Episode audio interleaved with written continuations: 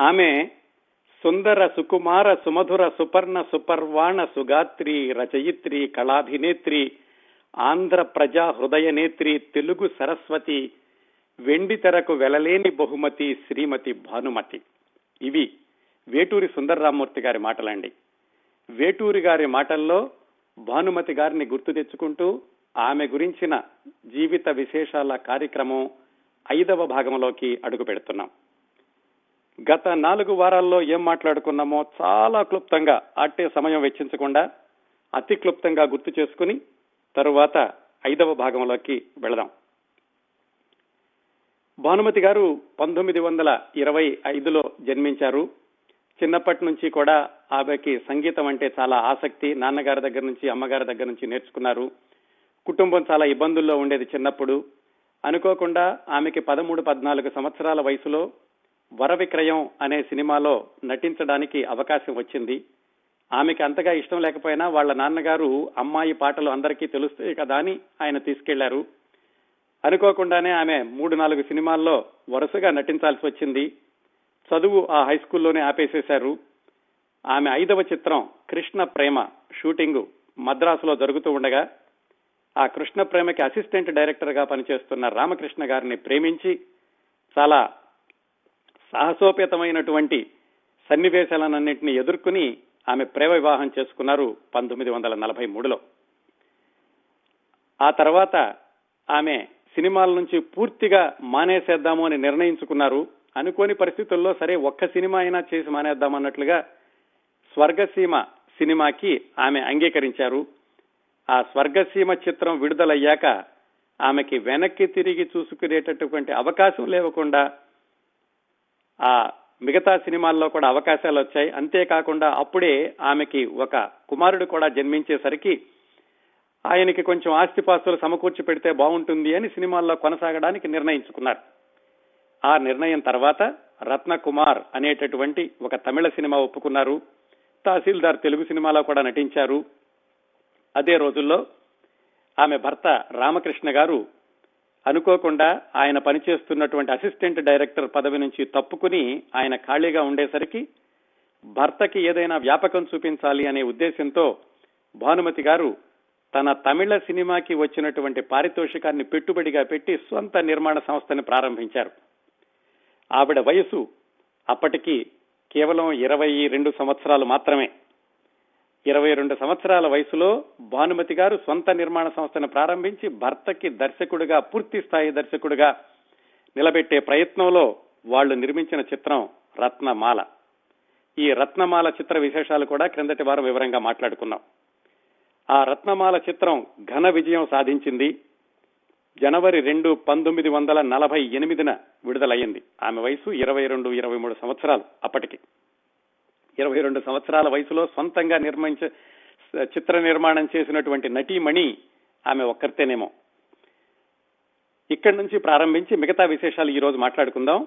క్రిందటి వారం చెప్పినట్లుగానే ఈ పంతొమ్మిది వందల నలభై ఆరులో స్వర్గసీమ విడుదలైన దగ్గర నుంచి భానుమతి గారు సినిమాల్లో కొనసాగడానికి నిర్ణయించుకున్న క్రమంలో ఆ తరువాత ఆమె సినీ జీవితంలో మైలురాళ్ళు అనదగినటువంటి చిత్రాల గురించి ఏదో ఒక ప్రత్యేకత ఉన్నటువంటి కొన్ని సినిమాల గురించి విశేషాలు తెలుసుకుంటూ భానుమతి గారి కథనాన్ని ముందుకు తీసుకెళ్దాం. ఈ వారం విశేషాల్లోకి ఐదవ భాగం విశేషాల్లోకి వద్దాం. ఆ రత్నమాల సినిమా ఘన విజయం సాధించింది. అది శతదినోత్సవం కూడా చేసుకుంది. ఆ శతదినోత్సవానికని చెప్పి ఆంధ్రదేశంలోని ముఖ్యమైన ప్రదేశాలన్నింటినీ కూడా పర్యటించారు భానుమతి గారు రామకృష్ణ గారు. అప్పటికి వాళ్ళ అబ్బాయి వయసు రెండు సంవత్సరాలు ఏమో. అంత చిన్నపిల్లల్ని తీసుకుని బెజవాడ భీమవరం అలాంటి ప్రాంతాలకు కూడా వెళ్ళి ప్రేక్షకులను పలకరించారు ఆ రత్నమాల ఘన విజయం సాధించినటువంటి సందర్భంలో శతదినోత్సవ సందర్భంలోను. ఈ రత్నమాల గురించి ఒకటి రెండు విశేషాలు కూడా చెప్తాను. ఈ రత్నమాల చిత్రంలో అంటే భానుమతి గారి మొట్టమొదటి సొంత చిత్రంలో గోవిందరాజు సుబ్బారావు గారు కూడా ఒక వేషం వేశారు. గోవిందరాజు సుబ్బారావు గారు అంటే ఈ సినిమా విడుదలవ్వడానికి దాదాపుగా తొమ్మిది సంవత్సరాల ముందు భానుమతి గారి నాన్నగారిని భానుమతి అనేటటువంటి పన్నెండు పదమూడు సంవత్సరాల చిన్నపిల్లని తీసుకుని మద్రాసు వెళ్ళి అక్కడ మాలపిల్ల చిత్రంలో ఏమైనా వేషం దొరుకుతుందేమోనని సిఫార్సు చేయడానికి తీసుకెళ్ళారు ఈ గోవిందరావు సుబ్బారావు గారు. ఆ మాలపిల్లలో ఆమెకైతే వేషం రాలేదు చాలా చిన్నపిల్ల అని చెప్పి వేషం ఇవ్వలేదు. అయితే అక్కడి నుంచి బయలుదేరి కేవలం తొమ్మిది సంవత్సరాల వ్యవధిలో ఆ అప్పట్లో సినిమాలో వేషం రానటువంటి చిన్నపిల్ల సినిమాల్లో ప్రవేశించి పేరు తెచ్చుకుని స్థిరపడి తారాపదాన్ని అందుకుని సొంత సొంత చిత్రాన్ని నిర్మిస్తూ అందులో గోవిందరావు సుబ్బారావు గారికి వేషం ఇచ్చారు. అదండి భానుమతి గారంటే. అది ఒక విశేషం అయితే ఇంకొక వ్యక్తిని పరిచయం చేస్తాను. భానుమతి గారికి చాలా ఇష్టమైనటువంటి వ్యక్తి. ఆ రోజుల నుంచి భానుమతి ఆయన చనిపోయే వరకు కూడా భానుమతి గారి సినిమాలకే పనిచేసినటువంటి సాంకేతిక నిపుణుడు. ఆయన పేరు సిఆర్ సుబ్బరామన్. అతి చిన్న వయసులోనే అంటే ఇరవై తొమ్మిది సంవత్సరాల వయసుకే మరణించినటువంటి అద్భుత సంగీత దర్శకుడు ఈ రోజు కూడా దేవదాసు అనగానే మనకి సిఆర్ సుబ్బరామన్ గారే గుర్తొస్తూ ఉంటారు. ఈ రోజు కూడా మర్చిపోయినటువంటి సంగీత బాణ్యలను అందించిన సిఆర్ సుబ్బరామన్ గారు ఆయన ఇరవై రెండు సంవత్సరాల నుంచి ఇరవై తొమ్మిది సంవత్సరాల వరకు ఏమో మాత్రమే సంగీత దర్శకత్వం చేశారు.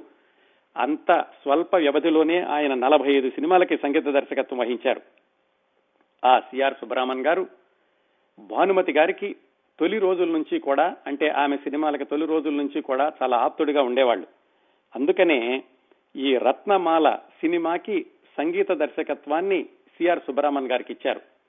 పూర్తి స్థాయి సంగీత దర్శకుడుగా సిఆర్ సుబ్రహ్మణ్ గారు మారినటువంటి తొలి చిత్రం రత్నమాల. అయితే ఆయనతో పాటుగా మరొక ఇద్దరు ముగ్గురు కూడా ఈ సినిమాలోని పాటలకి బాణీలు చేకూర్చారు అంటారు. కాకపోతే అధికారికంగా సినిమా పాటల పుస్తకంలో కూడా ఈ సినిమాకి అంటే రత్నమాల సినిమాకి సంగీత దర్శకత్వం వహించింది సిఆర్ సుబ్బరామన్ గారు అని వ్రాసి ఉంది. కాబట్టి మనం సిఆర్ సుబ్బరామన్ గారు మొట్టమొదటిసారిగా సంగీత దర్శకత్వం వహించిన తెలుగు చిత్రం భానుమతి గారి మొదటి చిత్రం రత్నమాల అని చెప్పుకోవచ్చు.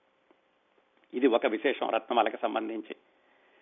ఈ రత్నమాల సినిమా తర్వాత రెండో సినిమాకి వెళ్ళబోయే ముందు ఇంకొక విశేషం చెప్తాను. భానుమతి గారికి ఆ రోజుల్లో చాలా ఆత్మీయురాయులైనటువంటి ఒక తెలుగు నటీమణి ఉండేవాళ్ళు. ఆమె కాకినాడ నుంచి సినిమాల్లో నటిద్దామని వచ్చింది. అయితే ఆమె మద్రాసు వచ్చి హిందీ సినిమాల్లో నటిద్దాం అనుకున్నారు. తెలుగు సినిమాలు ఏమిటి? మనకి హిందీ సినిమాలు కావాలని. కాకపోతే అదేదో సరిగా అందులో అవకాశాలు రాలేదు. అందుకని ఆ కల కాకినాడ నుంచి వచ్చినటువంటి నటీమణి భానుమతి గారికి గృహప్రవేశం చిత్రం సమయంలో పరిచయం అయ్యారు. అప్పటి నుంచి కూడా భానుమతి గారికి ఆమె అంటే చాలా అభిమానంగా ఉంటూ ఉండేది. ఆ అభిమానంతో రత్నమాల చిత్రంలో కూడా ఆ కాకినాడ నుంచి వచ్చినటువంటి నటీమణికి ఒక చిన్న వేషం ఇచ్చారు. ఆ సందర్భాన్ని ఉదహరిస్తూ భానుమతి గారు ఒక సంఘటన చెప్పారు. ఏమిటంటే ఈ రత్నమాల చిత్రం అయిపోయాక రక్షరేఖ అని బయట వాళ్ళ సినిమాలో నటిస్తున్నారు భానుమతి గారు. ఒకరోజు షూటింగ్కి వెళ్ళారు సాధారణంగా షూటింగ్కి వెళ్ళేటప్పుడు వచ్చేటప్పుడు ఆమె సొంత కారు మాత్రమే వినియోగిస్తూ ఉండేవాళ్ళట ఆ రోజుల్లో. అయితే ఆ రోజు ఎందుకనో షూటింగ్ చాలా తొందరగా అయిపోయింది. ఇంటి నుంచి కారుని తీసుకు రమ్మని కబురు చేసే కంటే కూడా మేమే కారులో పంపిస్తామని ఆ యూనిట్ వాళ్ళు భానుమతి గారిని కారు ఇచ్చి పంపించారు. సాయంకాలం ఐదో ఆరో అయింది. రాత్రి ఏడు ఎనిమిదింటి వరకు ఉండాల్సినటువంటి పరిస్థితిలో ఐదు ఆరుకే ఆవిడ ఇంటికి వెళ్ళారు అయితే ఆ కారు భానుమతి గారిని తీసుకెళ్ళి ఆమె ఇల్లు ఇంకా ఒక రెండు మూడు ఫర్లాంగులు ఉందనగా ఆగిపోయింది. ఏదో ట్రబుల్ ఇచ్చింది. అక్కడ దిగి అక్కడ నుంచి కారు డ్రైవర్ అన్నాడు నేను ఇంకొక కారు తెప్పిస్తాను అని. మళ్ళా నువ్వు తెప్పించే వరకు ఆలస్యం అవుతుందిలే రెండు ఫర్లాంగులే కదా నడిచి వెళ్తాను అని భానుమతి గారు తలకి కొంగు కప్పుకుని ఎందుకంటే అప్పటికే ఆవిడ ప్రసిద్ధమైనటువంటి నటీమణి. గబగబా నడుస్తున్నారు ఇంటి వైపు. నడుస్తుంటే రోడ్డుకు అవతల వైపు నుంచి ఒక అమ్మాయి అమ్మ అమ్మ అంటూ వెనక్కి వచ్చింది. ఆవిడే భానుమతి గారు చాలా ఆత్మీయురాలనుకున్నటువంటి కాకినాడ నుంచి వచ్చిన నటీమణి. ఆమె దగ్గరుండి అమ్మ మీరు ఒక్కళ్ళే ఉండొద్దు నేను కూడా వస్తాను అని భానుమతి గారిని ఇంటికి తీసుకెళ్ళి ఇంటి వరకు కూడా తీసుకెళ్ళి అక్కడ దిగబట్టారు. అంతగా నాకు ఆత్మీయురాలు అందుకని మొదటి చిత్రం నుంచి కూడా నా ప్రతి సినిమాలోనూ ఆమెకి ఏదో ఒక వేషం ఇస్తాను ఇస్తూ వచ్చాను అని భానుమతి గారు రాసుకున్నారు. ఆ కాకినాడ నుంచి వచ్చినటువంటి అలనాటి నటీమణి ఆంధ్రుల అత్తగారు సూర్యకాంతం గారు. సూర్యకాంతం గారిని గృహప్రవేశం సినిమా రోజుల్లో పరిచయం పరిచయం అయ్యింది భానుమతి గారికి. అక్కడి నుంచి కూడా ప్రతి సినిమాలో కూడా వేషం ఇస్తూ వచ్చారు. భానుమతి గారు రామకృష్ణ గారి యొక్క సంగీత రామకృష్ణ గారి యొక్క దర్శకత్వ ఆ రోజుల్ని గుర్తు చేసుకుంటూ రామకృష్ణ గారు ఏదైనా సినిమాలో ఫలానా వాళ్ళని పెట్టుకుంటాను ఫలానా వాళ్ళని వినియోగించుకుంటాను అంటే నేను ఎప్పుడు ఏమీ మాట్లాడేదాన్ని కాదు. ఒకే ఒక విషయంలో మాత్రం రామకృష్ణ గారిని నేను అభ్యర్థించేదాన్ని. ఏమిటంటే సూర్యకాంతానికి ఏదైనా ఒక వేషం ఇవ్వండి మన సినిమాలో అని ఒక విషయం మాత్రం చెప్పేదాన్ని అని రాసుకున్నారు ఆవిడ. అంతగా సూర్యకాంతం గారంటే అభిమానంగా ఉండేవాళ్ళు భానుమతి గారు తొలి రోజుల నుంచి కూడా. మళ్ళీ భానుమతి గారి తర్వాత సినిమా విశేషాలకు వద్దాం. ఈ రత్నమాల చాలా అద్భుతమైనటువంటి విజయం సాధించింది. దాని తర్వాత ఏ సినిమా నిర్మిద్దాము అని రామకృష్ణ గారు ఆలోచించడం ప్రారంభించారు. మరి సినిమా నిర్మాణ సంస్థ ప్రారంభించాక ఇంకా వరుసగా సినిమాలు నిర్మించాలి. మరి రామకృష్ణ గారు మళ్ళీ వెనక్కి వెళ్ళలేరు అసిస్టెంట్ డైరెక్టర్ గాను. అలాగే వేరే వాళ్ళ సినిమాలు వచ్చే వరకు కూడా ఆగలేరు. అందుకని సొంత నిర్మాణ సంస్థలో మరొక సినిమా నిర్మిద్దామని అని ఆలోచన వచ్చినప్పుడు రామకృష్ణ గారు ఏ కథాంశాన్ని ఎందుకు ఎంచుకుందాము అని ఆయన ఆలో- తీవ్రంగా ఆలోచించారు. ఆయన చాలా అభిరుచి ఉన్నటువంటి దర్శకుడు. అంతకు ముందు ఆయన పనిచేసినటువంటి దర్శకులు కూడా అభిరుచి గల దర్శకులు. అందుకనే ఆయన చక్కటి కథాంశం ఏది ఉంటుంది అని ఆలోచించి లైలా మజ్ను కథని ఎంచుకున్నారు. భారతీయ ప్రేక్షకులకి బాగా దగ్గరైనటువంటి విషాదాంత ప్రేమ కథలు మూడు. చాలా ఉన్నాయనుకోండి ఈ మూడు ఎక్కువగా ప్ర- భారతీయ ప్రేక్షకులకు దగ్గరైనవి అన్ని భాషల వాళ్ళకి కూడా. ఒకటి లైలా మజ్ను రెండోది సలీం అనార్కలి మూడోది దేవదాసు. ఈ మూడు సినిమాలు కూడా తెలుగులో వచ్చినాయి. ఈ మూడింటిలోనూ మొట్టమొదటగా వచ్చింది లైలా మజ్ను అయితే ఈ లైలా మజ్ను భరణి పిక్చర్స్ వాళ్ళు నిర్మించింది మాత్రమే మొట్టమొదటి సినిమా కాదు. వేరే భాషల్లో అప్పటికే ఒక ఐదారు సార్లు వచ్చింది ఈ లైలా మజ్ను కథ. దాన్ని తెలుగులో నిర్మిద్దాం అనుకున్నారు రామకృష్ణ గారు. భానుమతి గారు కూడా ఇంకా ఎదురు చెప్పే ప్రసక్తి లేదు. భర్త గారు నిర్ణయం తీసుకున్నారంటే అది మంచిదే అయి ఉంటుంది. పైగా ఆవిడ వేరే సినిమాల్లో కూడా వేషాలు వేస్తున్నారు. ఆ విధంగా రామకృష్ణ గారు ఈ లైలా మజ్ను సినిమా తీద్దాం అనుకున్నప్పుడు దానిలో కథానాయకుడిగా ఎవరిని ఎంచుకోవాలి అని ఆలోచించి అప్పటికే వాళ్ళకి చాలా ఆత్మీయుడు చాలా సన్నిహిత మిత్రుడు అయినటువంటి అక్కినే నాగేశ్వరరావు గారిని తీసుకున్నారు. ఆయన కూడా సినిమాల్లోకి చప్పటికి మూడు నాలుగు సంవత్సరాలు మాత్రమే అయ్యింది. రత్నమాలలో కూడా వేశారు ఆయన. అందుకని ఈ లైలా మజ్నులో కూడా కథానాయకుడి పాత్రకి అక్కినే నాగేశ్వరరావు గారిని ఎంపిక చేసుకున్నప్పుడు రామకృష్ణ గారిని చాలా మంది వెనక్కి లాగారు. ఆయన ఏమిటండి ఏదో జానపద సినిమాల్లో వేసుకుంటూ ఉంటాడు. ఆయన్ని ఈ సినిమాలో కథానాయకుడిగా పైగా విషాదాంత ప్రేమ కథకి మీరేమో ప్రయోగం చేస్తున్నారేమో ఆలోచించుకోండి అని చాలా మంది హెచ్చరించారు. కానీ రామకృష్ణ గారు అవేమీ లెక్క పెట్టలేదు. ఆ తర్వాత విప్రనారాయణ విషయంలో కూడా అదే జరిగిందనుకోండి. ఆయన ఏమాత్రం లెక్క చేయకుండా అక్కినే నాగేశ్వరరావు గారిని కథానాయకుడిగా ఎంచుకున్నారు. భానుమతి గారు ఇంకా ఆ నిర్ణయంలో ఏమాత్రం కలగజేసుకోలేదు. నిజానికి ఈ సినిమాలో అక్కినే నాగేశ్వరరావు గారికి ఎక్కువ దృశ్యాలు ఉంటాయట. అందుకని అలాగే ఎంత పోర్షన్ ఉంది క్లోజ్ షాట్స్ ఉన్నాయా లేవా నాకు అని ఎప్పుడూ నేను చూసుకునేదాన్ని కాదు. ఆ విషయం అక్కినే నాగేశ్వరరావు గారికి కూడా తెలుసు. ఆయన కూడా స్క్రిప్ట్ చదువుకున్నప్పుడు మేడం గారు ఇలాంటివి పట్టించుకోవటం లేదు ఆవిడ తన పాత్ర ఎంత మేరకు మాత్రమే చూసుకుంటున్నారు అని అక్కినే నాగేశ్వరరావు గారు కూడా అనేవాళ్ళు అని భానుమతి గారు రాసుకున్నారు. మరి అక్కినే నాగేశ్వరరావు గారికి చాలా సీనియర్ భానుమతి గారు. ఎందుకంటే అక్కినే నాగేశ్వరరావు గారు పంతొమ్మిది వందల నలభై ఒకటిలో బాలనటుడిగా వెళ్ళినప్పుడు దానిలో ప్రధాన పాత్ర ధరించారు ధర్మపత్నిలో. అందుకనే కామోసు అక్కినే నాగేశ్వరరావు గారు మొదటి నుంచి కూడా భానుమతి గారిని మేడం భానుమతి అని పిలుస్తూ ఉండేవాళ్ళట. ఆ విధంగా అక్కినే నాగేశ్వరరావు గారిని హీరోగా ఎంచుకుని లైలా మజ్ను చిత్ర నిర్మాణాన్ని ప్రారంభించారు సుమారుగా పంతొమ్మిది వందల నలభై ఎనిమిది ప్రాంతాల్లో. ఎన్టీ రామారావు గారు బహుశా అప్పుడే మద్రాసులో అడుగుపెట్టినట్టున్నారు. భానుమతి గారు తారాపదాన్ని అందుకున్నటువంటి ఆ స్వర్గసీమ విడుదలయ్యే సమయానికి ఎన్టీ రామారావు గారు ఇంకా కాలేజీలో చదువుకుంటున్నారు. అక్కినే నాగేశ్వరరావు గారు అప్పుడే మద్రాసులో అడుగుపెట్టారు. ఆ రోజుల్లోనే భానుమతి గారు తారాస్థాయిని అందుకున్నారు ఆ స్వర్గసీమ చిత్రంతో మళ్ళీ లైలా మజ్ను విశేషాల్లోకి వస్తే లైలా మజ్నులో తారాగణం అంతా నిర్ణయించుకున్నాక మరి సంగీత దర్శకుడు ఏమాత్రం ఆలోచన లేకుండా సిఆర్ సుబ్రహ్మణ్ గారు. అతి చిన్న వయసులో చనిపోయినటువంటి సిఆర్ సుబ్రహ్మణ్య గారు ఎంత వైవిధ్యభరితమైన సం- చిత్రాలకి సంగీత దర్శకత్వం వహించారో చెప్పడానికి ఈ లైలా మజ్ను ఒక ఉదాహరణ. దీనిలో ఈ అరేబియన్ మ్యూజిక్ అరేబియన్ నేపథ్యం ఉంటుంది.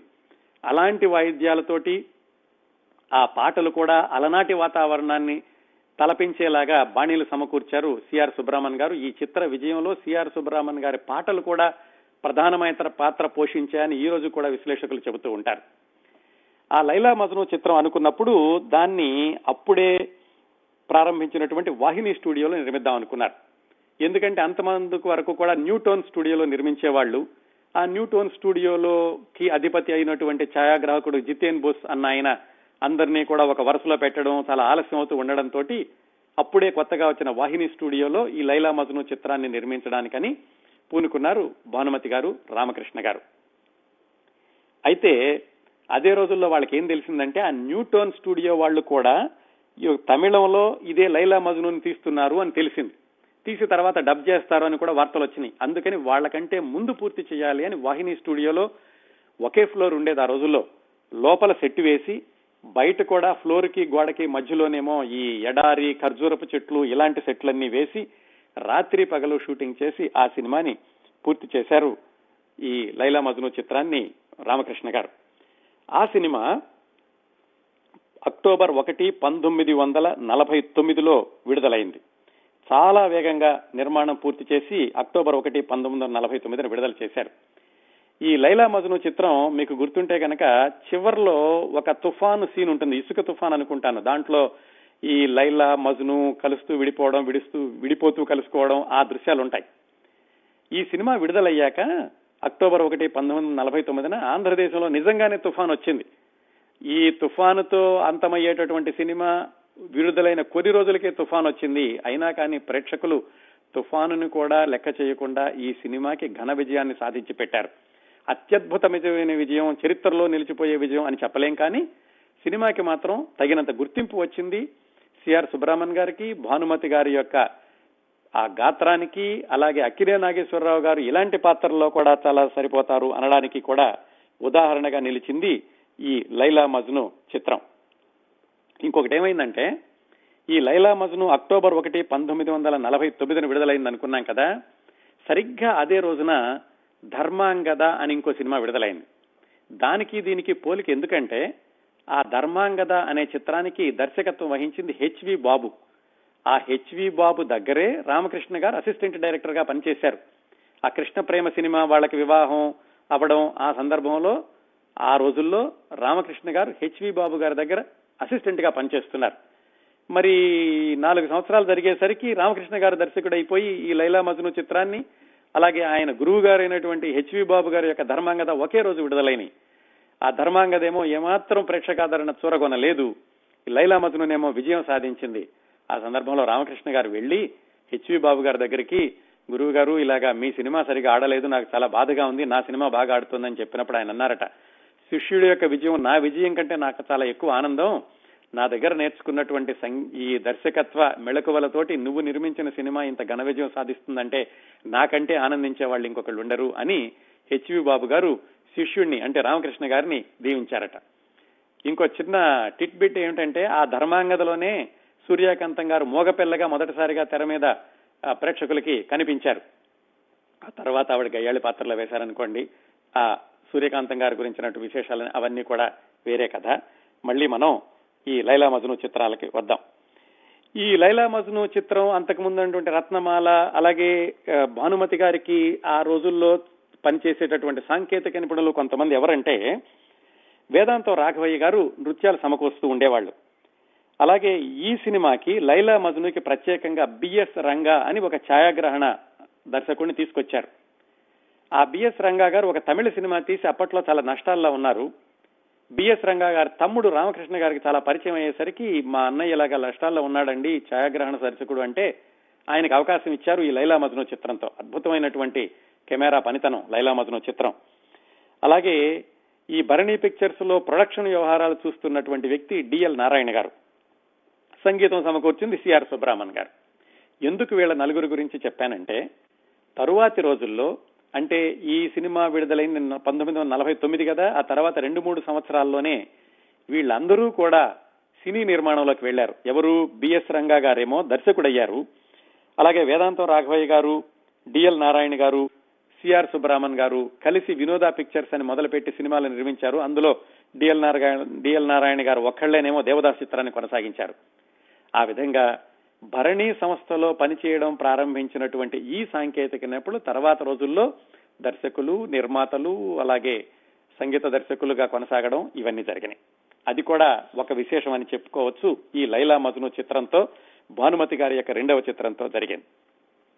ఈ లైలా మజ్ను విడుదలయ్యాక భానుమతి గారికి రత్నకుమార్ సినిమా నుంచే తమిళంలో విపరీతమైనటువంటి ఆదరణ వచ్చింది. ఆ తర్వాత ఈ లైలా మజ్ను చిత్రం విడుదలయ్యి దానికి కొంచెం ముందుగా జమినీ వాళ్ళు. జమినీ వాళ్ళు అంటే ఆ రోజుల్లో జమినీ వాసన్ చాలా ప్రతిష్టాత్మకమైనటువంటి భారీ బడ్జెట్ సినిమా తీసే నిర్మాతగా పేరు తెచ్చుకున్నారు. ఆయన మంగళ అనే సినిమా తీస్తూ దాంట్లో నటించమని భానుమతి గారిని అడిగారు. ఈ మంగళ సినిమా అంతకి పది సంవత్సరాల ముందు వచ్చినట్టు మంగమ శబదం సినిమానే. అందుకని ఆవిడకి ఎప్పటి నుంచో ఆ మంగమ శబదం లాంటి పాత్ర నటించాలి అని ఉండింది. అందుకని వెంటనే ఒప్పుకున్నారు ఆవిడ. అయితే ఈ మంగళ సినిమా కంటే ముందుగా అపూర్వ సహోదరులు అని ఇంకొక సినిమా తీశారు జమినీ వాళ్ళే ఆ అపూర్వ సహోదరులే హిందీలో నిషాన్ అనే పేరుతో వచ్చినట్టుంది. ఆ విధంగా అపూర్వ సహోదరులు దాని హిందీ మంగళ ఈ మూడు సినిమాలకి కూడా జమినీ వాళ్ళ బ్యానర్లో పనిచేశారు భానుమతి గారు. ఈ మూడు సినిమాలు ప్రత్యేకంగా చెప్పుకోవడానికి కారణం ఏంటంటే వాటిని చాలా తొందరగా పూర్తి చేయాలి అనేటటువంటి కార్యక్రమంలో జమినీ వాసన్ గారు రాత్రి పగలు షూటింగ్స్ చేస్తూ ఉండేవాళ్ళట. పైగా అపూర్వ సహోదరులు తమిళ సినిమాకి హిందీ సినిమాకి కలిసి ఆ రోజుల్లోనే భానుమతి గారికి లక్ష రూపాయలు పారితోషికం ఇచ్చారు. లక్ష రూపాయలంటే దాదాపుగా ఒక మాదిరి సినిమాలు రెండు నిర్మించవచ్చు ఆ రోజుల్లో. అంత పారితోషికం తీసుకునేవాళ్ళు భానుమతి గారు ఆ మొదటి రోజుల్లోనే. ఈ మూడు సినిమాలు నిర్మించేటప్పుడు దాదాపుగా ఉదయం వస్తే ఎప్పుడో రాత్రి వరకు కూడా స్టూడియోలోనే ఉండిపోయేదాన్ని. ఎంత బిజీగా ఉండేదాన్ని అంటే మా అబ్బాయి అప్పట్లో ఎలిమెంటరీ స్కూల్లో చదువుకుంటున్నాడు. అప్పటికి ఆయనకి ఐదు సంవత్సరాలు ఆరు సంవత్సరాల వయసు. ఆ ఐదారు సంవత్సరాల అబ్బాయి స్కూల్ నుంచి సరాసరి నాలుగు గంటలకి స్టూడియోకి వచ్చి నన్ను చూసి నాతో మాట్లాడి మళ్ళా ఇంటికి వెళ్ళేవాడు నేను ఇంటికి వెళ్ళేసరికి నిద్రపోయేవాడు. పొద్దున్నే అతను లేచేసరికి నేను వచ్చేసేదాన్ని అని భానుమతి గారు ఆ రోజుల్లో తాను ఎంత బిజీగా ఉండేవాళ్ళో చెప్పుకున్నారు. ఆ విధంగా పంతొమ్మిది వందల యాభై యాభై ఒకటి ప్రాంతాల్లో వచ్చిన ఈ రెండు సినిమాలు అపూర్వ సహోదరులు మంగళ. ఆ రెండు సినిమాల్లో కూడా భానుమతి గారు తమిళంలో నటించారు. ఆ విధంగా తమిళంలో దాదాపుగా ఆవిడ ముప్పై ఐదు సినిమాల్లో నటించారండి. తెలుగులో దాదాపు మొత్తం ఒక ఎనభై ఐదు సినిమాల్లో నటిస్తే తమిళంలో ముప్పై ఐదు సినిమాల్లో నటించారు. అందుకనే తెలుగు ప్రేక్షకుల్లో ఆమెకి ఎంత ఆదరణ ఉందో తమిళ ప్రేక్షకుల్లో కూడా ఆదరణ. ఏది నటిగాను గాయనిగాను కూడా ఆ ఆదరణని చిరకాలం నిలబెట్టుకుంటూ వచ్చారు భానుమతి గారు. ఇది పంతొమ్మిది వందల యాభై యాభై ఒకటి. తరువాతి మైలురాయి. భానుమతి గారి నట జీవితంలో చెప్పుకోదగింది మల్లీశ్వరి బిఎన్ రెడ్డి గారి మల్లీశ్వరి. ఇది ఆయన ఆ స్వర్గసీమ సినిమా తర్వాత ఐదు సంవత్సరాలు బిఎన్ రెడ్డి గారు మరే సినిమాకి దర్శకత్వం వహించలేదు. ఆయన మళ్ళీ తెద్దామనుకున్న సినిమా మల్లీశ్వరి పంతొమ్మిది వందల యాభై ఒకటి డిసెంబర్ ఇరవైన విడుదలైంది. అంటే అది బహుశా పంతొమ్మిది వందల యాభైలోనే నిర్మాణం ప్రారంభమై ఉంటుంది. దానిలో మళ్ళీ కథానాయిక మన భానుమతి గారు. కథానాయిక మల్లమ్మ మల్లి ఆ పాత్ర వేసింది భానుమతి గారు. మరి కథానాయకుడి గురించి చెప్పాల్సిన అవసరం లేదు. నందమూరి తారక రామారావు గారు. ఆయన భానుమతి గారితో నటించినటువంటి మొట్టమొదటి చిత్రం ఈ మల్లీశ్వరి. అలాగే అదే సంవత్సరం అంటే పంతొమ్మిది వందల యాభై ఒకటిలోనే మొదట్లో పాతాళ భైరవి విడుదలైంది ఎన్టీ రామారావు గారిని జానపద కథానాయకుడిగా ఆకాశానికి ఎత్తేసినటువంటి చిత్రం. చిట్ట చివరిలో ఈ మల్లీశ్వరి విడుదలైంది కళాత్మక చిత్రం. తెలుగులో ఒక సినిమాని కళాఖండం అనడం ఈ మల్లీశ్వరి చిత్రం నుంచే ప్రారంభమైందంటారు. ఎన్టీ రామారావు గారు భానుమతి గారు కూడా కేవలం ఆ పాత్రల కోసమే సృష్టించబడ్డారా అన్నట్టుగా వాళ్ళు ఇద్దరు కూడా ఆ పాత్రలో ఒదిగిపోయారు. ముఖ్యంగా భానుమతి గారు ఆయన ఆమె పాడినటువంటి పాటలు ఈ రోజు కూడా మనసుల మల్లెల మాలలోగినే అనే పాట వింటుంటే భానుమతి గారి యొక్క ఆ సరళమైన జాలువారేటటువంటి మధురమైన శ్రావ్యమైన ఆ సంగీత ధారలో తడవని తెలుగు అభిమాని అంటూ ఎవరు ఉండరు అనిపిస్తుంటుంది. మనసున మల్లెల మాలలోగినే పాట ఇప్పటికి వింటున్నా కానీ అదొకటే కాదు ఆ సినిమాలో పాటలు అన్నీ కూడా ప్రజాదరణ పొందినవి అలాగే ఎస్ రాజేశ్వరరావు గారి సంగీత దర్శకత్వంలో భానుమతి గారు పాడిన పాటలు ఘంటసాల గారితో కలిసి పాడిన పాటలు అన్నీ కూడా విపరీతమైనటువంటి ప్రజాదరణ పొందినాయి. ఈ పాత్ర గురించి కూడా ఆ రోజుల్లో రాసిన విమర్శకులు అందరూ భానుమతి గారి కోసమే ఆ పాత్ర సృష్టించారా అన్నట్లుగా ఆ పాత్రలో ఒదిగిపోయారు అని భానుమతి గారిని మెచ్చుకుంటూ ఉన్నారు. ఇంకా ఈ మల్లీశ్వరి సినిమా ఒక్కదాని గురించి దాని పూర్వపరాల గురించి చిత్ర విజయం గురించి షూటింగ్ విశేషాల గురించి మనం దాదాపుగా గంట సేపు మాట్లాడుకోవచ్చు. అతి త్వరలోనే ఆ మల్లీశ్వరి గురించిన సమగ్ర కార్యక్రమాన్ని కూడా మీ ముందుకు తీసుకొస్తాను.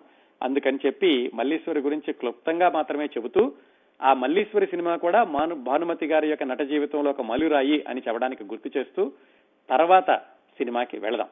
ఒక్కసారి వెనక్కి తిరిగి చూస్తే నలభై తొమ్మిదిలో లైలా మజ్ను యాభై యాభై ఒకటిలో ఈ తమిళ సినిమాలు అపూర్వ సహోదరులు మంగళ యాభై ఒకటిలో మల్లీశ్వరి. ఇలా కొనసాగుతూ వచ్చింది భానుమతి గారి సినీ జీవిత ప్రస్థానం. అయితే ఈ సినిమాల్లో ఆవిడ పేరు తెచ్చుకుంటున్నటువంటి రోజుల్లోనే రచయిత్రిగా కూడా సమాంతరంగా ఆవిడ పేరు తెచ్చుకుంటూ వచ్చారు. అయితే ఆ విశేషాలు సినిమా విశేషాలు రెండు కలిపేయడం ఇష్టం లేక వాటిని వాయిదా వేస్తున్నాను.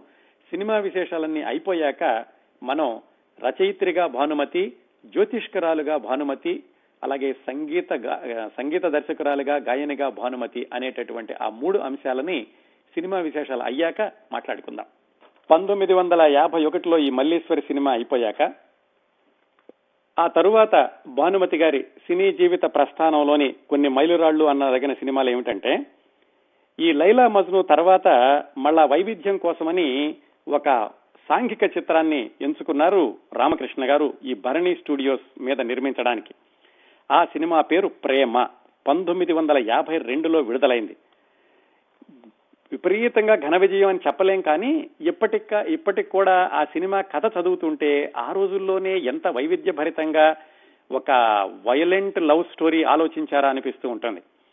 అయితే ఈ సినిమాకి నిన్ను అంతకుముందు వచ్చినటువంటి వందే మాత్రం అని మన నాగయ్య గారు నటించినటువంటి సినిమాకి కూడా కొన్ని పోలికలు ఉన్నాయి చాలా సినిమాకి పోలికలు ఉన్నాయి ఆ వాటిల్లోని దృశ్యాలని అటు ఇటు చేసి మొత్తానికి ఈ ప్రేమ అనేటటువంటి సినిమాని దర్శకత్వం వహించారు రామకృష్ణ గారు ఈ భరణి పిక్చర్స్ తరఫున. అంటే భానుమతి గారి సొంత సినిమా. చాలా బాగుంటుంది. కథలో కూడా చాలా మలుపులు ఉంటాయి ఒక అమ్మాయి అమ్మాయి అబ్బాయి పెళ్ళి చేసుకోవడం అబ్బాయి పట్నం వెళ్ళిపోవడం అమ్మాయి ఒంటరిగా ఉండిపోవడం మళ్ళీ అబ్బాయిని వెతుక్కుంటూ అమ్మాయి పట్నం వెళ్ళడం అప్పటికే అబ్బాయి వేరే పెళ్ళి చేసుకోవడం ఇలా నడుస్తుంది కథంతాను. చిట్ట చివరిలో చాలా కొంచెం హింసాత్మకంగా ఉంటుంది కరుణ రసాత్మకంగా ఉంటుంది. మహిళా ప్రేక్షకులకి కావాల్సినటువంటి దృశ్యాలు ఉంటాయి. అలా నడిపించారు. అలాగే ఈ సినిమాకి కూడా సిఆర్ సుబ్బరామన్ గారే సంగీత దర్శకత్వం వహించారు. ముందు చెప్పినట్లుగానే రత్నమాల సినిమా దగ్గర నుంచి సిఆర్ సుబ్బరామన్ గారు చనిపోయే వరకు కూడా భరణి వాళ్ళు తీసినటువంటి ప్రతి సినిమాకి ఆయనే సంగీత దర్శకత్వం వహించారు.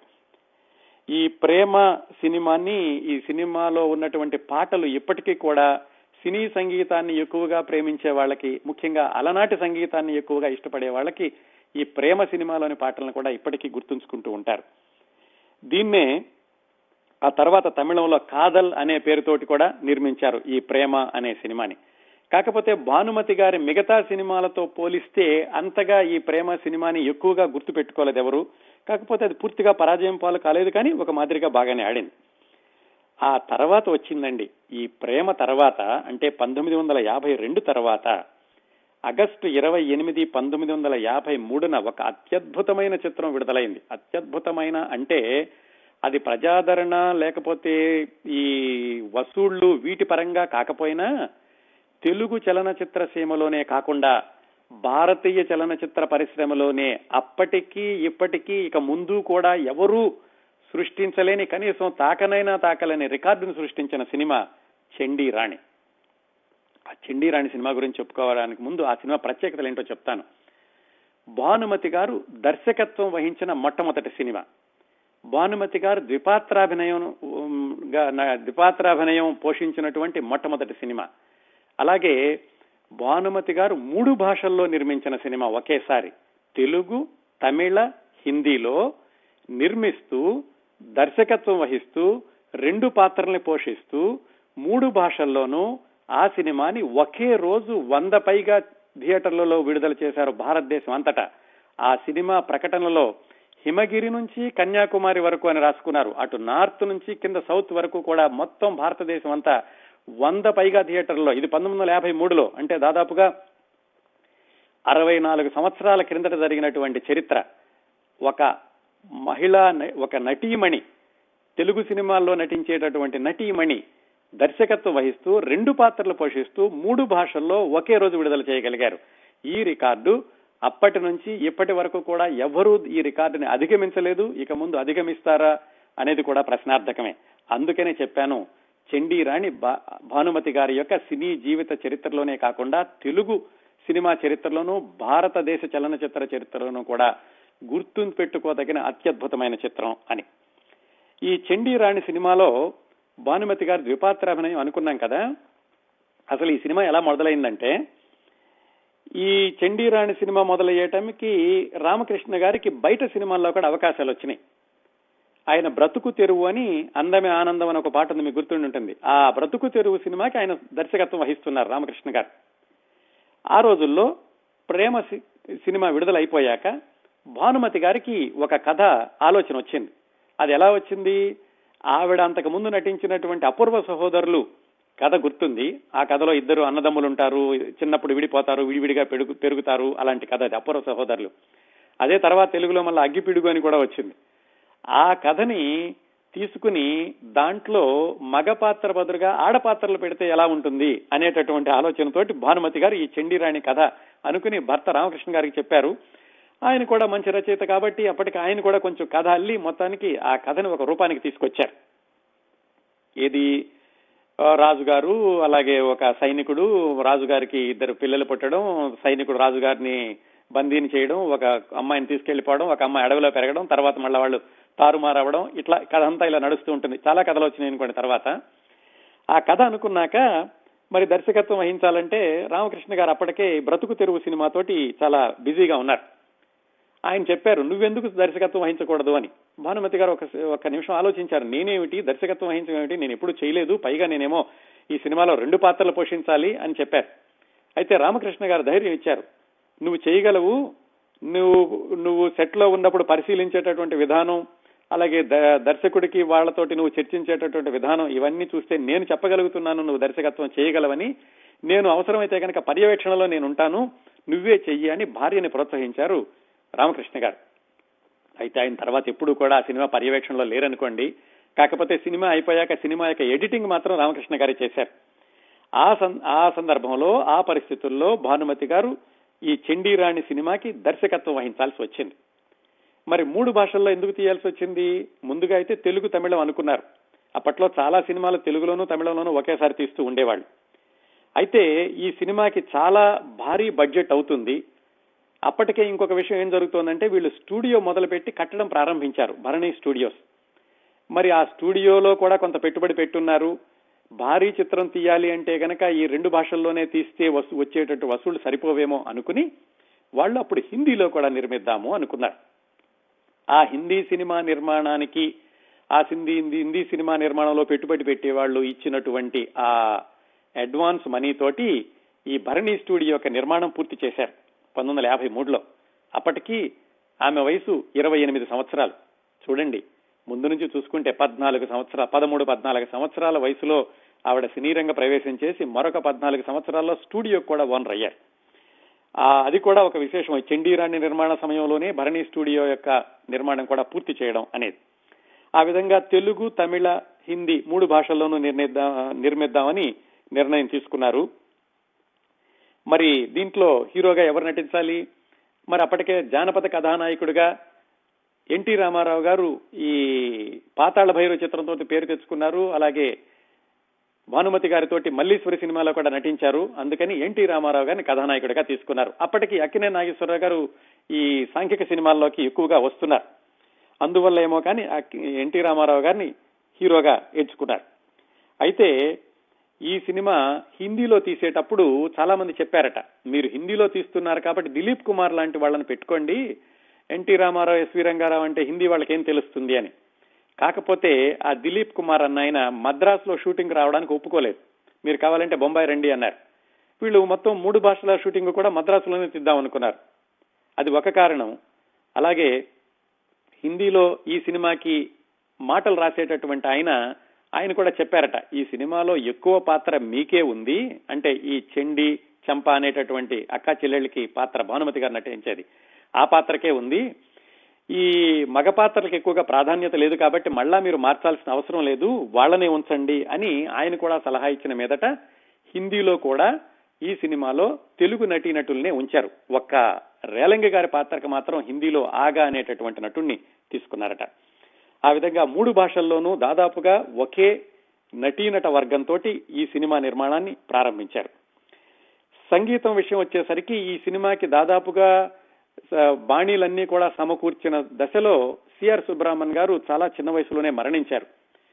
అందుకని ఎంఎస్ విశ్వనాథన్ గారిని తీసుకొచ్చి ఈ సినిమా యొక్క మిగతా సంగీత పని అంతా కూడా పూర్తి చేయించారు. కానీ సిఆర్ సుబ్రహ్మణ్యం గారి మీద ఉన్నటువంటి గౌరవంతో భానుమతి గారు ఈ సినిమాకి కూడా సంగీత దర్శకత్వం సిఆర్ సుబ్బరామన్ అనే ఉంచారు ఈ చండీరాణి సినిమాకి కూడా.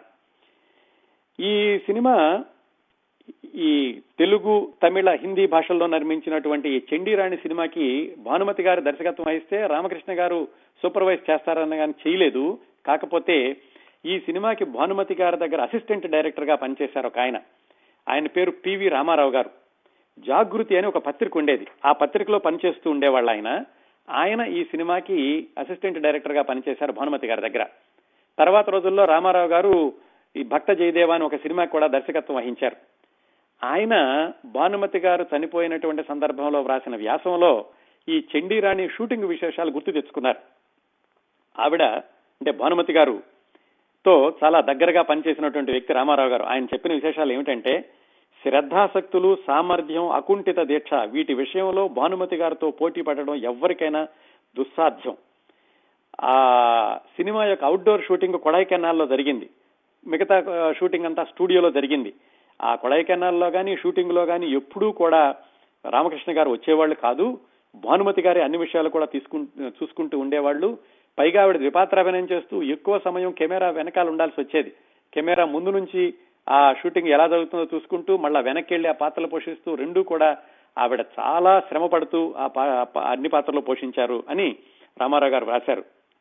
అలాగే భానుమతి గారు ఎంత క్రమశిక్షణతో ఉంటారో అలాగే ఎన్టీ రామారావు గారు కూడా అంతకు మించిన క్రమశిక్షణతో ఉంటూ ఉండేవాళ్ళు. అవుట్డోర్ షూటింగ్కి వెళ్ళినప్పుడు కూడా ఎన్టీ రామారావు గారు ఈ పివి రామారావు అన్న ఆయన ఒకే రూమ్లో ఉండేవాళ్ళట. ఆయన చెప్పారు రాత్రిపూట ఆయన ఆలివ్ ఆయిల్ అంతా రాసుకుని ఒంటికి తలుపుకి తాళం వేసేయమనేవాళ్ళు. ఎందుకంటే ఆ మర్నాడు నటించాల్సినటువంటి పాత్రని ఆయన రిహార్సల్ చేసుకుంటే ఉండేవాళ్ళు రామారావు గారు. అంత క్రమశిక్షణతో ఉండేవాళ్ళు అని రాశారు రామారావు గారు. ఇది అసిస్టెంట్ డైరెక్టర్ పివి రామారావు గారు. అలాగే ఈ చండీరాణి చిట్ట చివరగా ఎడిటింగ్ చేసేటప్పుడు ఆ ఎడిటింగ్ అంతా కూడా రామకృష్ణ గారు చేశారు. ఆ రోజుల్లో కొన్ని రోజుల పాటు అలా రోజుల తరబడి స్టూడియోలోనే ఉండిపోతూ ఉండేవాళ్ళు భానుమతి గారు. ఆ ఫిలిం రీళ్ళనే తల కింద పెట్టుకుని పడుకునేవాళ్ళు విశ్రాంతి తీసుకునేవాళ్ళు. అలాగే ఎప్పుడైనా కానీ భోజనానికి ఆలస్యం అయితే కనుక ఆ చెట్టు కింద నాలుగు రాళ్ళు పెట్టి ఆవిడే వంట చేసి పెట్టేవాళ్ళు అందరికీను. అందరినీ కూడా అంటే ఈ షూటింగ్ పాల్గొనేటటువంటి వాళ్ళందరినీ కూడా చాలా జాగ్రత్తగా చూసుకునే వాళ్ళు అని అసిస్టెంట్ డైరెక్టర్ రామారావు గారు రాశారు. అలాగే ఈ సినిమాలో పులితో పోరాటం ఉంటుంది గుర్రపు స్వారీ ఉంటుంది. ఆవిడ ప్రత్యేకంగా నేర్చుకున్నారు గుర్రపు స్వారీ. ఆవిడ రెండో సినిమా గుర్రపు స్వారీ నేర్చుకున్నారు. దాన్నే మళ్ళా కొనసాగించి ఈ సినిమాలో గుర్రపు స్వారీ నేర్చుకున్నారు. అలాగే పులితో పోరాటం. ఈ పులితో పోరాటం ద్విపాత్రాభినయం ఈ పాత్రలు మారడం వీటన్నింటితోటి కూడా ఆ సినిమా చాలా ఘన విజయం సాధించింది. ఈ చండీరాణి చిత్రం. ఆ మూడు భాషల్లోనూ ఒకే రోజు విడుదల చేయడం అనేది అంత త్వరగా సాధ్యమైనటువంటి పని కాదు. ఎందుకంటే మూడు భాషల్లోనూ డబ్బింగ్ చేయాలి మూడు భాషల్లోనూ పాటలు సమకూర్చాలి. షూటింగ్ పని కొంత మూడు భాషల్లోనూ ఒకటే ఉంటుంది అనుకున్నా కానీ వ్రాయడం పాటలు వీటన్నిటికీ కూడా సమయం కావాలి. అన్నిటినీ కూడా సమర్థవంతంగా నిర్వహిస్తూ ఆవిడ రెండు పాత్రలు పోషిస్తూ ఒకే రోజు వంద పైగా థియేటర్లలో విడుదల చేయగలిగారు భానుమతి గారు. ఆమె వయసు కేవలం అప్పటికి ఇరవై ఎనిమిది సంవత్సరాలు మాత్రమే. ఈ సినిమా విడుదలైనప్పుడు కలకత్తాలో ఈ సినిమా యొక్క ప్రివ్యూకి వెళ్ళారు భానుమతి గారు. ఆ కలకత్తాలో ఎస్ప్లనేడ్ అని ఒక సెంటర్ ఉంటుంది. ఈ హైదరాబాదు హ్యాబిట్స్ లాగా. ఆ ఎస్ప్లనేడ్లో ఒక థియేటర్లో ఈ చండీరాణి హిందీ సినిమా ప్రివ్యూ వేశారు. అది మెట్రో థియేటర్ ఎస్ప్లనేడ్లో సరిగ్గా ఈ మెట్రో థియేటర్లో ఈవిడ ప్రివ్యూ చూస్తున్నారు. ఎదురుగుండా చూస్తే అక్కడ ప్యారడైజ్ థియేటర్ ఒక థియేటర్ ఉంది. ఆ థియేటర్లో ఈ సంఘటన జరగడానికి సరిగ్గా పద్నాలుగు సంవత్సరాల క్రిందట ఆమె నాన్నగారితో కలిసి వరవిక్రయం సినిమా చూశారు. ఎంత యాదృచ్ఛికం విచిత్రం చూడండి. పద్నాలుగు సంవత్సరాల్లో ఆ చిన్నపిల్లగా ఉన్నటువంటి భానుమతి ఎంత దూరం ఎదిగి వచ్చారో? మొట్టమొదటగా ఆమె సినిమా తన సినిమా చూసినటువంటి థియేటర్కి ఎదురుగుండా ఉన్న థియేటర్లోనే ఈ చండీరాణి యొక్క ప్రివ్యూని కూడా చూశారు ఆవిడ. అలాగే ఈ చండీరాణి గురించి మరొక ఒకటి రెండు విశేషాలు ఏమిటంటే ఈ సినిమాలో ఈ ఒక సేనాపతి ఉంటాడు ఎస్వి రంగారావు గారు. ఆయన యొక్క దగ్గర నాట్యకత్తగా నటించిన ఆవిడ పేరు విద్యావతి. ఆవిడ జయలలిత గారి పిన్ని. ఆ రోజుల్లోనే ఆవిడ ఎయిర్ హోస్టెస్గా పనిచేస్తూ ఉండేవాళ్ళు. జయలలిత గారి తల్లి సంధ్య సంధ్య యొక్క చెల్లి ఈ విద్యావతి వింధ్య అని కూడా అంటూ ఉండేవాళ్ళు ఆవిడ్ని. ఆవిడ ఈ చిత్రంలో పాత్ర పోషించారు భానుమతి గారి యొక్క చండీ రాణిలోను. అలాగే ఈ స్టూడియో నిర్మాణం కూడా దీంతో పాటుగా పూర్తయింది. ఈ సినిమా ద్వారా భానుమతి గారు పరిచయం చేసినటువంటి మరొక అత్యద్భుత సాంకేతిక తర్వాత రోజుల్లో చాలా పేరు తెచ్చుకున్న ఆయన పిఎస్ సెల్వరాజ్ అని కెమెరామెన్ అంతకుముందు ఈ భరణి వాళ్ళ చిత్రాలకి ఆయన అసిస్టెంట్ కెమెరామెన్గా పనిచేస్తూ ఉండేవాడు. ఈ చండీరాణి చిత్రంతో ఆయన పూర్తి స్థాయి ఛాయాగ్రాహకుడిగా మారారు. అది కూడా ఈ చెడ్డీరాణి చిత్రానికి ఉన్నటువంటి ఒక ప్రత్యేకత అని చెప్పుకోవచ్చు. ఇన్ని ప్రత్యేకతలు ఉన్నాయండి చెండీరాణి చిత్రానికి. ఇంకా చెప్పుకోవాలంటే ఎన్టీ రామారావు గారి యొక్క నట జీవితంలో కూడా ఈ చండీరాణి సినిమాకు ఒక ప్రత్యేకత ఉంది.